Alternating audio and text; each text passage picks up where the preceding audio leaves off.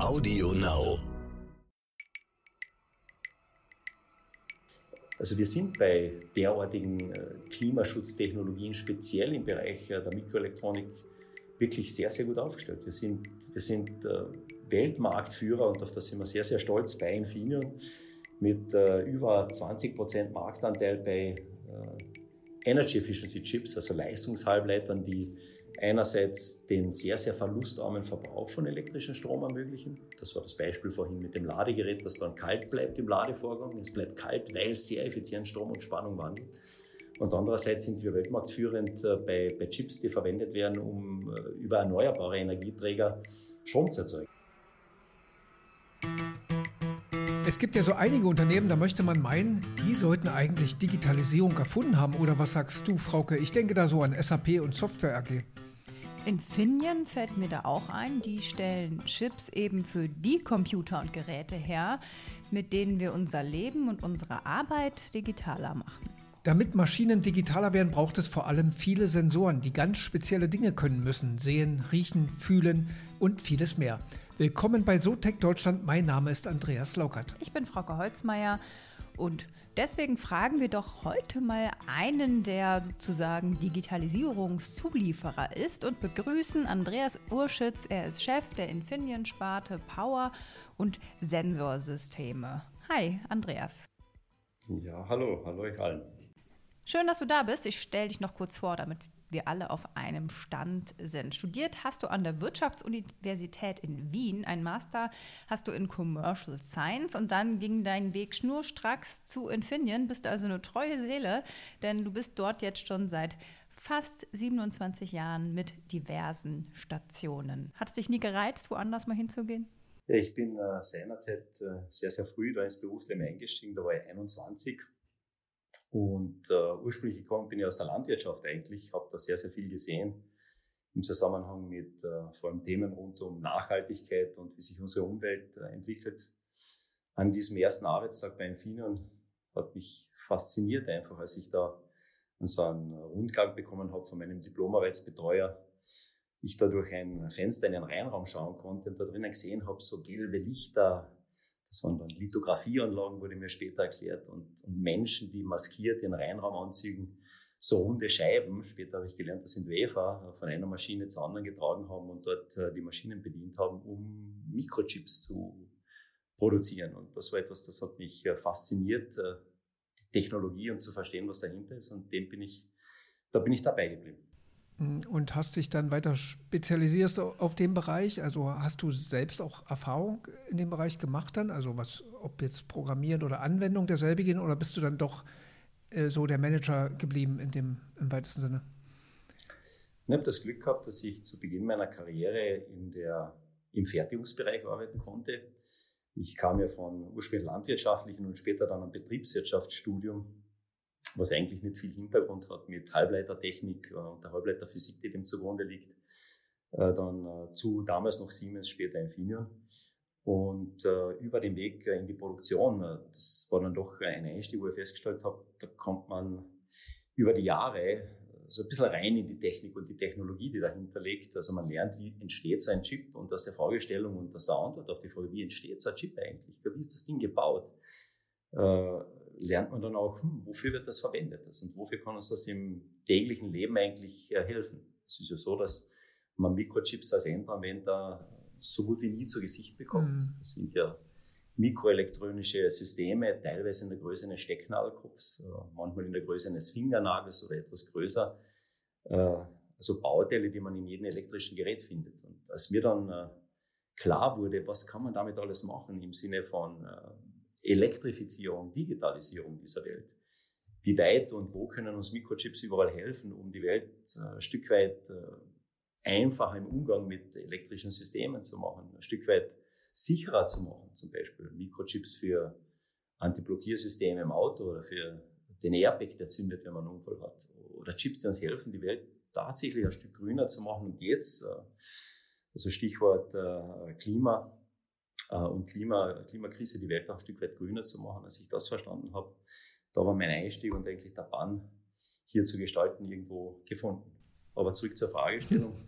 Gelernt habe ich das eigentlich im äh, Fertigungsbetrieb und äh, Jahre später, als dann mein Weg mich in, in den Bereich Produktmarketing, äh, Produktmanagement und, und Anwendungstechnik, es, führte, da habe ich begonnen, mich damit auseinanderzusetzen, was, was kann man mit diesen kleinen Dingen alles bauen, was Sinn ergibt und den Menschen hilft. Mhm. Wenn du einmal so für, für die deine Oma, ist ja immer das beliebte Beispiel, erzählen müsstest, was ist so dein Job, wenn es um, um Power- und Sensorsysteme geht? Was ist so deine Aufgabe? Also meine Oma hat mich tatsächlich äh, immer wieder gefragt, ja, ja Junge, äh, hast du wohl eine feste Beschäftigung, hast du einen sicheren Arbeitsplatz? Also das war bis vor kurzem der Fall, äh, als ich die Frage gestellt äh, bekommen habe und gelegentlich hat sie auch gefragt, ja, was, was nachdem ich gesagt habe, ja freilich Oma, äh, was tust du da eigentlich? Und also ich habe das immer so beantwortet, dass ich gesagt habe, naja, dass ich habe sitze in der privilegierten Position, mir den Kopf darüber zu zerbrechen, wie jetzt die großen Herausforderungen, vor denen wir stehen als Menschheit, also Stichwort Klima und globale Erwärmung, Einbremsen der globalen Erwärmung als, als, als eine riesen, riesen Sache, die wir bewältigen müssen. Ich habe äh, das Privileg daran zu arbeiten, mir da den Kopf zu zerbrochen über, über neue Technologien, Mikrochips. Ich habe gesagt, Oma, das sind so ganz, ganz kleine Helferlein äh, mit teilweise Millionen äh, Transistoren, Kondensatoren, Dioden und, und anderen Bauelementen, die miniaturisiert sind, musst du alles nicht verstehen, aber die dann eines machen. Die tragen dazu bei, dass äh, du dein Handy, die Oma hatte schon ein Smartphone, äh, noch zu Lebzeiten äh, sehr, sehr verlustarm und energiesparend laden kannst. Und dass das Ladegerät so klein ist und dass es nicht heiß wird beim Laden, sondern kühl bleibt mit neuesten Technologien und dabei Energie gespart wird. Also wenn schon Energie verbraucht wird, das muss ja beim Laden passieren, aber möglichst energiesparend und verlustarm verbraucht wird, weil da haben wir gesagt, da zerbreche ich mir den Kopf, wie Mikrochips äh, ausschauen können von morgen und übermorgen, dass sie uns im Alltag eine Hilfe sind und Bedeutung äh, sozusagen für die Idee, die Welt ein Stück weit grüner zu halten, erreichen. Kann, kann man das so sagen, dass vor, noch vor 30 Jahren die Chips, da gab es nur wenige und die haben dann alles machen müssen und dass wir heute da sind, dass wir sehr viele spezialisierte Chips herstellen und brauchen für verschiedenste Aufgaben und die immer kleiner. Also sind wir da in dem Punkt jetzt gerade? Also ich glaube, an dem Punkt sind wir seit äh, längerer Zeit schon. Nicht? Also ja, vor 50 Jahren, äh, da war so die Geburt der, der Mikrochips, wenn man so will, im Silicon Valley damals noch. Ähm, äh, ja, da war so, da gab es dann äh, sozusagen erste Versuche, mehrere Transistoren, die seinerzeit noch äh, passiv gebaut wurden, halt zu integrieren in einem Stück Silizium. Irgendwann wurde dann der erste Rechnerchip gebaut, so wenn ich mich recht erinnere. Also sowas, sowas nennt man heute einen Mikroprozessor ist das äh, über 40 Jahre her. Und seit damals äh, hat es mehr und mehr Funktionalität äh, gegeben, die halt integriert wurde in mikroelektronischen Systemen. Und das, aus dieser mehr und mehr Funktionalität, äh, die man äh, Systemen äh, gegeben hat, das ist eine breite Auffächerung von, von Produkten und, und verschiedenen Produktrichtungen in der Halbleiterei entstanden, die uns heute im Alltag all das ermöglichen. Und wenn man da versucht, ein bisschen den Bogen zu spannen, um was handelt sich denn da alles, dann würde ich mal sagen, ganz vereinfacht dargestellt sind die wesentlichen äh, Trägerprodukte oder mikroelektronische Systeme in Geräten. Erstens mal immer Prozessoren, die ein Gerät steuern. Also wenn man so will, so etwas äh, ähnliches wie ein einfaches und stark vereinfachtes menschliches Hirn, das einem elektrischen Gerät sagt, äh, schalt ein, schalt aus oder tu dies oder jenes, wenn der Bediener es bedient oder das einfach Rechenvorgänge macht und sozusagen äh, einer elektronischen Komponente sagt, was ist als nächstes zu tun. Dann das Zweite, was man typischerweise findet, ist dann aber eine Stromversorgung. Also jedes elektrische Gerät braucht irgendwie Strom, der möglichst verlustfrei bereitgestellt werden soll. Stichwort äh, aus weniger mehr machen und äh, Energie möglichst sparsam zu verwenden, Elektrizität. Dann ein weiteres Produktfeld sind Sensoren. Sensoren, also du hast das vorhin angesprochen, Andreas, sind also die äh, kleinen mikroelektronischen Systeme wie äh, beispielsweise Mikrofone, also sozusagen Ohren äh, oder Geruchssensoren, CO2-Sensoren beispielsweise, die menschliche Nase in, in Grundelementen nachempfunden oder dann auch Augen, also Stichwort Kameras, Kameras sind ja auch, auch Sensoren. Die wir versuchen, äh, und nicht nur versuchen, sondern bauen und, und, und damit elektrischen Geräten auch äh, in einer Art und Weise Sinne verleihen. Und last not least möchte man ja alle elektrischen Geräte noch verbinden. Jeder möchte connected sein äh, in die Cloud, ins WWW. Also dazu braucht man Verbindungschips, also Chips, die drahtlose Datenübertragung ermöglichen von der Cloud zum Gerät und, und wieder retour. Und das sind mal so Grundbausteine, die man in der Halbleiterei heute findet. Also ein unendlich breiter Fächer eigentlich an Produktpalette. Da sprechen wir doch mal über, eine Anwendung auch, die von euch ja auch kommt, gerade Sprach, Sprachsteuerung ist ja bei euch auch ein großes Thema. Ne? Der kleinste, habe ich gelesen, von euch äh, ist 1,44 Quadratmillimeter groß, äh, ein Mikrofon. Ähm, da geht es ja richtig weit. Ohne, ohne diese neuen Entwicklungen wären ja so AirPods oder ähnliche kleine Geräte, die im Ohr stecken oder sonst wo, ja gar nicht denkbar. Ne? Also irgendwie auch gelesen, dass immer mehr Geräte auch Sprachsteuerung bekommen sollen. Ist, ist das eigentlich so okay, dass wir überall Sprachsteuerung einbauen? Naja, also ich glaube, äh, dass aus einem menschlichen Bedürfnis raus nach äh, Convenience und nach einem möglichst einfachen Umgang mit Technik und Technologie im Alltag äh, der Drang dorthin geht, zu sagen, ja, ich, ich, ich möchte meine elektrischen Geräte, mein Umfeld ja, ja nicht auf eine eigentlich für den Menschen unnatürliche Art des, des Tippens auf einem Touchscreen bedienen. Äh, und die Idee ist der folgende, wir Menschen, wir kommunizieren miteinander ja über, über Sprache, treten wir in Interaktion und Gesten. Und die Kombination zwischen, äh, ich sehe eure Gesten, so wie jetzt in diesem Teams-Meeting, äh, und ich höre, was ihr sagt, und aus der Interpretation von beiden zusammen, plus dem Kontext, in dem wir uns befinden. Also wir sitzen jetzt da in, in einem sehr, sehr interessanten, hoffe ich, dann für die Zuhörer Podcast und tauschen Informationen aus zum Thema Digitalisierung und der Rolle von Halbleiter. Erst dadurch wird dann sozusagen möglich, die Essenz und, und, und Kenne draus zu ziehen, was, was, was, was, was meint denn jetzt der andere, damit ich gut reagieren kann. Dieses Bild jetzt nochmals von der Mensch-zu-Mensch-Kommunikation umgelegt auf, auf Mensch-zu-Maschine-Kommunikation, um den Begriff zu verwenden, äh, würde bedeuten, dass, äh, oder bedeutet in der Quintessenz, dass, dass natürlich eine, eine Bedienung von meinen smarten Geräten, die mich umgeben, über Sprache dass eine äh, Bedienung über Sprache in Kombination zum Beispiel mit Gesten, wenn das Gerät mal eine Geste versteht und den Kontext versteht, in dem ich mich befinde, ja deutlich einfacher und besser wird.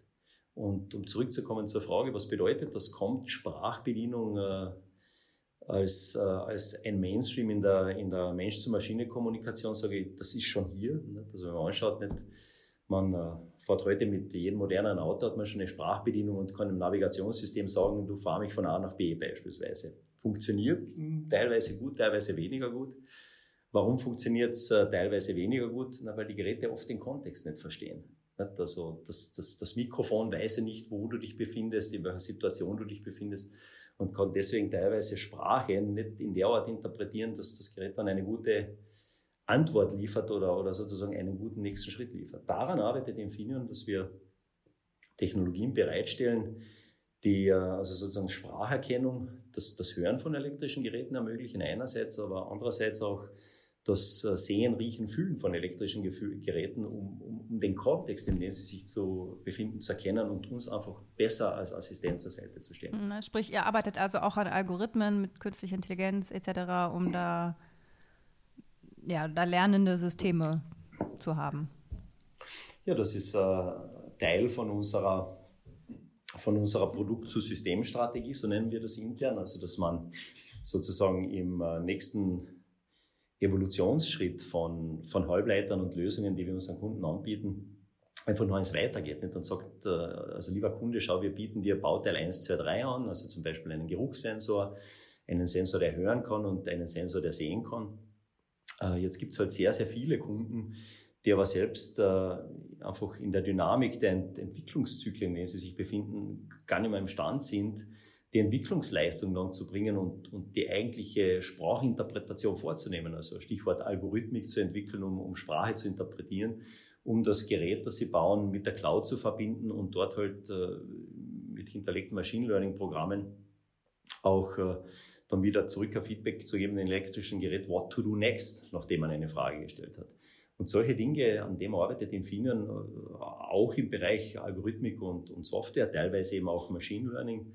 Programme, die wir dann äh, zusammen mit unseren Hardware-Produkten anbieten, um, um unseren Kunden einen Vorteil zu, zu, äh, zu geben äh, in puncto, man spricht dann immer von der User Experience, den dann der Endkunde hat, wenn man zum Beispiel ein elektrisches Gerät äh, in die Hand bekommt und das über Sprachbedienung äh, sozusagen äh, ein- und ausschalten kann und, und Informationen bekommt. Ja, an solchen Dingen arbeiten mhm. wir. Also tretet ihr da in Konkurrenz mit den berühmten Googles und Apples, die, denen man ja immer nachsagt, dass sie da ganz weit vorne sind, weil in der Anwendung selbst heißt es immer, oh, da sind die uns meilenweit weg. Also könnt, könnt ihr da konkurrieren in den Systemen? Also Algorithmen heißt ja viel Daten und man braucht viel Übung und viel Zeit.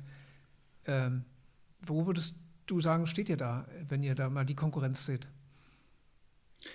Na, wird, äh, ich würde sagen, wir stehen da in einer sehr, sehr engen Partnerschaft mit Herstellern wie Google und, äh, und Co. Da gibt es eine, eine, natürliche Grenzlinie zwischen, zwischen dem Angebot und dem Offering, das Infineon bringt und äh, dem, wo dann äh, ein Google oder andere Firmen von uns übernehmen und dann äh, eben mikroelektronische Systeme in, in Gesamtgeräte, wie beispielsweise ein Handy integrieren, das Handy dann äh, mit der Google Cloud verbinden etc. etc. und dann einem User möglichst äh, seamless äh, User Experience bieten können, wenn äh, halt dann äh, der User aus der Cloud äh, beispielsweise YouTube-Video hochlädt oder, oder eines aufnehmen möchte und, und selbst dann in die Cloud hochlädt etc. pp. Gell? Und wo die Trennlinie typischerweise ist, ist, dass wir sagen, also wir liefern die Sensoren, inklusive dann der Auswerte-Hardware, also dem Hirn für die Sensoren, äh, inklusive dann, äh, ich würde mal sagen, einer, einer gewissen Anerweiterung einer, einer Interpretationssoftware, so dass dann äh, jemand wie ein Google am Beispiel so eines Mikrofons oder eines Kamerachips eine Schnittstelle zur Verfügung gestellt kriegt, das ist eine digitale Schnittstelle, wo er sagt, da kann er andocken und kann dieses, dieses mikroelektronische System in, in sein Betriebssystem im, im Smartphone, also Google hat eben auch Smartphones, entsprechend leicht embedden, kann es andocken, kann es äh, an Android äh, anbinden und, und über Android dann das Gerät in die Cloud verbinden, die aber wirklich dann der Google selbst betreibt mit all den Algorithmen und so weiter und so fort, die dann für Zusatzfunktionalitäten sorgen auf dem, auf dem Smartphone, über die Apps, die es zur Verfügung stellt und vieles mehr. Mhm. Auch auf die Gefallen, dass du die Frage schon in den letzten Wochen häufig beantworten musstest. Aber wenn wir jemanden da haben aus der Halbleiter-Chip-Industrie, da gibt es ja gerade so einen Mangel. alle reden davon und äh, Weihnachten steht bald vor der Tür. Alle haben Panik, dass die Konsolen und Autos und nichts kommt mehr an und wird fertig und so. Wieso sind wir in so einer Misere und wie kommen wir da wieder raus? Es kommen da mehrere Dinge zusammen. Also erstens äh, die Pandemie Covid das, äh, ja, viele Menschen sagen, war nicht vorhersehbar und das ist aus dem Himmel gefallen und hat, äh, hat dann vielerorts zur Entschleunigung geführt, hat unser Leben dramatisch verändert. Damit wollte ich nur sagen, Beschleunigung und Digitalisierung ist kein Einmaleffekt, das ist gekommen, um, um zu bleiben. So, und das ist ein wesentlicher Treiber jetzt für die, für die Knappheit bei Chips. Der, der, der zweite, was meines Erachtens dazu kommt, ist, ähm, es gab dann aber auch und gibt nach wie vor dramatische Unterbrechung der Wertschöpfungsketten, um Chips und elektrische Geräte zu produzieren. Also erstens mal sind viele Firmen Zulieferer der Chipindustrie in Lockdown gegangen, da haben die Leute einfach zu Hause bleiben müssen und da wurden Fabriken zugesperrt. Ja. Und durch diese Unterbrechung an, an Produktion und, und damit an Lagerbeständen ist, ist, ist jetzt die gesamte Elektro- und Elektronikindustrie durchgeschüttelt äh, in Sachen äh, Verfügbarkeit und, und, Durchgängigkeit der Lieferkette, wenn man so will. Und last not least ist noch dazugekommen, dass das ganze Thema ja, äh, klimabedingte und wetterbedingte Unterbrechungen. Also da war so ein ganz bekanntes Beispiel, was da passiert ist äh, mit den Winterstürmen, die da plötzlich in Texas, wo sowas nie zuvor gegeben hat, in dem Ausmaß gewütet haben, äh, irgendwann im Februar und, und wo es dann zu Shutdowns gekommen ist äh, von etlichen Halbleiterfabriken, das ist nur eines von vielen Beispielen, die dann, äh, um sie wieder hochzufahren, Wochen und Monate benötigt haben, weil, also wenn man eine Chipfabrik runterfährt und der Strom ausgeht, dann kann man das, was sich äh, also in Prozessierung befindet, wegschmeißen. Und da sind Monate an sozusagen Durchlaufbestand weggeschmissen worden. All das war ein Gebräu, das dazu geführt hat, Nachfragesteigerung erstens, Unterbrechung von Lieferketten, Stichwort Pandemie, Stichwort äh, Wetterkapriolen und klimatische Veränderung, dass wir hier und heute da stehen, wo wir stehen. Ja. Mhm. In einem Mangel. Es tut sich ja einiges dagegen. Das dauert natürlich ein bisschen. Also ich glaube, ein Boss hat schon von einer Blase gesprochen, die demnächst dann in zwei, drei Jahren auf uns zukommt. Aber wie stehen wir da in Europa? Ähm, im, Im Chip-Bereich in Dresden wird einiges gebaut. Äh, in, Intel will auch jetzt kommen nach Europa mit, glaube ich, zwei Werken sogar. Da ist auch Deutschland noch im Gespräch. Also tut sich da was? Haben wir äh, in Europa da noch eine Chance, wieder mitzuspielen? Mit eigener Produktion? Mehr? Technologieführerschaft in Europa, Innovationsführerschaft in Europa, vor allem im äh, Segment und in der Halbleiterindustrie, ist ganz, ganz wesentlicher Hebel nach vorne für die langfristige Wettbewerbsfähigkeit des Standorts Europa auch. Es geht denn nichts mehr ohne Mikrochips. Ähm, einfaches Beispiel. Ähm, äh, Stichwort Dekarbonisierung. Wir haben uns da alle ehrgeizige Ziele vorgenommen bei dem äh, Thema äh, Paris-Abkommen mit den Nichtüberschreiten von 1,5 Grad Erderwärmung relativ zum vorindustriellen Zeitalter. Wenn man sich anschaut, wie kann denn das überhaupt erreicht werden, dann sieht man sehr schnell, dass heute über zwei Drittel der weltweiten CO2-Emissionen äh, eigentlich auf die äh, Energiewirtschaft zurückzuführen sind. Und in dem Zusammenhang äh, ein großer Teil dieser CO2-Emissionen auf die Generierung von, von Energie, oft in Form von elektrischem Strom, der aber wiederum aus fossilen Energieträgern gewonnen wird. Also man muss Unmengen an Kohle, Unmengen an Gas, Unmengen an Erdöl verheizen, um die Energie bereitzustellen, die heute die Weltwirtschaft äh, benötigt, aber auch der Standort Europa benötigt, um äh, sozusagen äh, Wirtschaft, soziales Zusammenleben und einen gewissen Wohlstand auch entsprechend zu, zu ermöglichen. Und, und da kommt jetzt der Punkt hin zur Frage, wo steht Europa?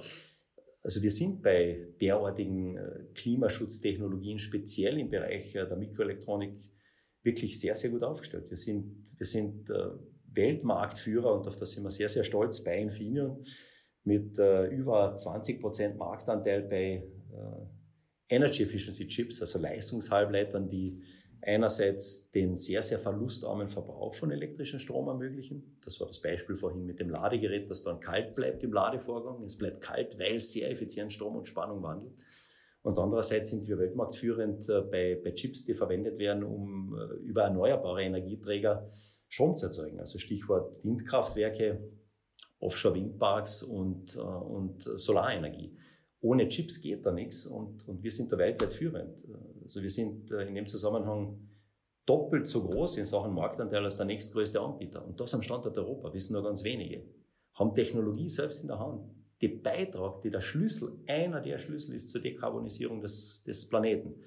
Und äh, hier jetzt einen Sprung nach vorne zu machen, äh, also Stichwort Wettbewerbsfähigkeit Europa und Standort Europa, ja.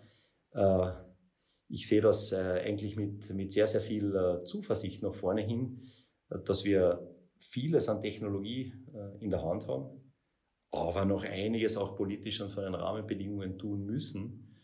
Also Stichwort dann auch fairer Wettbewerb gegenüber dann dem Westen und dem Osten, also China und und äh, US-Amerika, die ja da ihre eigenen Policies entsprechend äh, verfolgen und verwirklichen. Da gibt es noch sehr, sehr viel zu tun. Aber die gute Nachricht ist, wir können es tun und wir haben Technologie in der Hand, da wirklich äh, Klimaschutz und, und Wachstum Aber zu vereinen. Das heißt, kann Technologie das Klima retten? Technologie wird weiterhin einen riesen Beitrag leisten. Ähm, äh, wenn man sich das nochmal anschaut, am äh, Beispiel eines Datenzentrums, weil ich das vorhin genannt habe. Also Datenzentren sind ja ein riesengroßer Stromverbraucher, Tendenz exponentiell steigend. Warum? Weil wir, zum Beispiel wir drei jetzt miteinander dieses Teams-Meeting haben, um die Daten zu übertragen, da brauchst du Serverkapazitäten. Das machen ganz viele Millionen, Milliarden Menschen parallel. Also musst du massiv Serverkapazitäten ausbauen. Insofern brauchst du viel Strom, um, um Datenzentren zu betreiben. Und das entsprechende Datenmanagement da äh, abzubilden, das benötigt ist, um Videokonferenzen, äh, YouTube-Konsum, Streamen und was weiß ich was alles zu machen. Äh, jetzt muss man sich anschauen, was kann mit Mikroelektronik geleistet werden in, in, in Sachen Dekarbonisierung an dem Beispiel Rechenzentren. Da haben wir so eine Rechnung angestellt, äh, äh, am Beispiel der Rechenzentren, die heute in den USA installiert sind. Würde man alle Rechenzentren in den USA mit modernster Technologie, äh, namentlich einem neuen äh, Halbleitermaterial namens Galliumnitrit, das ist also sehr, sehr verlustarm, schaltendes äh, Material, mit dem man Strom und Spannung an Rechenzentren zur Verfügung stellt. Also würde man alle Rechenzentren mit dem Material ausstatten, würde man auf den Schlag 10% äh, des Stromverbrauchs dieser Rechenzentren einsparen. Das ist Technologie, die heute schon hier ist äh, und die dann einen signifikanten Beitrag leistet, um sozusagen aus, aus weniger mehr zu machen. Also mehr, mehr Daten zu schaufeln und das bei, bei weniger, weniger Stromverbrauch und weniger, weniger Ressourcenverbrauch. Aber zurück zur Frage, wird wird es die Technologie retten und, und, können wir uns hinterlehnen und sagen, ja, ja, da gibt es ein paar kluge Innovatoren, die, werden es schon, schon richten für uns. Also da glaube ich nein, ja, weil im Endeffekt sind es ja doch wieder wir Menschen, die den Unterschied machen äh, und äh, uns eine Zukunft vorstellen, wo wir dann aber selber gestalterisch tätig werden müssen und wollen, um dorthin zu kommen, äh, wie wir den Planeten dann irgendwann mal sehen. Und da sind wir halt in dem ganzen Thema Verhalten und, und Selbstverpflichtung. Jeder von uns kann beitragen über seinen eigenen CO2-Footprint, äh, über das eigene Verhalten. Äh, aber auch äh, den großen Firmen und, und Produktionsstätten kommt da enorme sozial-ökonomische Verantwortung zu, im Sinne einer Selbstverpflichtung in Richtung hin zu einer CO2-Neutralität. Und da bin ich tatsächlich stolz, als ich gelesen, als ich das letzte Mal die Rechnung gesehen habe, die uns für die Firma Infineon da attestiert wurde von extern. Das wird ja mittlerweile alles auditiert, was ich hier erzähle. Äh, als äh, nachgewiesen wurde, dass äh, der Nettobeitrag, äh, den Infineon Chips leisten, also durch deren Einbau in einem Rechenzentrum oder durch deren Einbau in einem elektronisch betriebenen Auto oder durch deren Einbau in einer sehr, sehr energiesparenden Klimaanlage, ähm, der Nettobeitrag an CO2-Einsparung liegt bei 54 Millionen Tonnen jährlich. Das entspricht in etwa dem Stromverbrauch von 90 Millionen Durchschnittseuropäern im Jahr. Umgekehrt äh, ist es aber auch so, dass wir natürlich CO2 emittieren. Und äh, Infineon liegt da heute für die Produktion dieser Mikrochips bei einem CO2-Verbrauch oder bei einer, bei einer Emission von CO2 in der Größenordnung von knapp 2 Millionen Tonnen. Das heißt also, netto tragen wir 52 Millionen Tonnen positiven Effekt bei. Das ist sehr, sehr erfreulich. Äh, an den zwei Millionen, äh, den wir dann an CO2 emittieren, arbeiten wir mit aller Kraft. Also wir haben uns da Ziel gesetzt, bis 2030 CO2-neutral zu sein und haben tatsächlich einen substanzierten Plan heute schon in, in Umsetzung, um bis 2025 äh, 70 Prozent dieses Ziel schon, äh, schon erreicht zu haben. Das heißt, hier voranzuschreiten und zu sagen, ich überlege mir selbst was in Firma, als Firma im Sinne Installation modernster Produktionsmethoden, bester Filteranlagen, energiesparender Prozessierungsschritte, um dann über den Einsatz von grüner Energie im Übrigen halt äh, möglichst mehr aus weniger zu machen. Das ist eine Verpflichtung und, und, und der müssen wir alle miteinander und können alle miteinander als, als Menschen nachkommen. Überholen wir die Politik rechts und äh, machen das dann sowieso, oder? Äh, ja, wir müssen weniger Videokonferenzen machen, aber Nee, äh, das hört sich ja gut an. Wollen wir zur Schlussfrage kommen? Ja. Nachdem wir alles zusammenfassen jetzt mal. Ähm, wie stehen wir denn jetzt da in, in, in, in, deinem Bereich speziell? Wir hatten ja vorhin über Sensorik ein bisschen gesprochen, auch was ihr so macht und Chipindustrie. Also da müssen wir jetzt ein bisschen zusammenfassen, aber äh, wenn du das mit dazu nimmst, wie, wie stehen wir da in Deutschland? Wenn du dann dem eine Schulnote geben müsstest. Also sehr gut bis ungenügend. Du kannst also quasi auch mit einem Wort antworten, wie du möchtest. Ich also ich glaube, wir haben hier enormes Potenzial am Standort Deutschland. Äh, wir haben hier sehr, sehr viel schon beigetragen, also im Hier und Jetzt.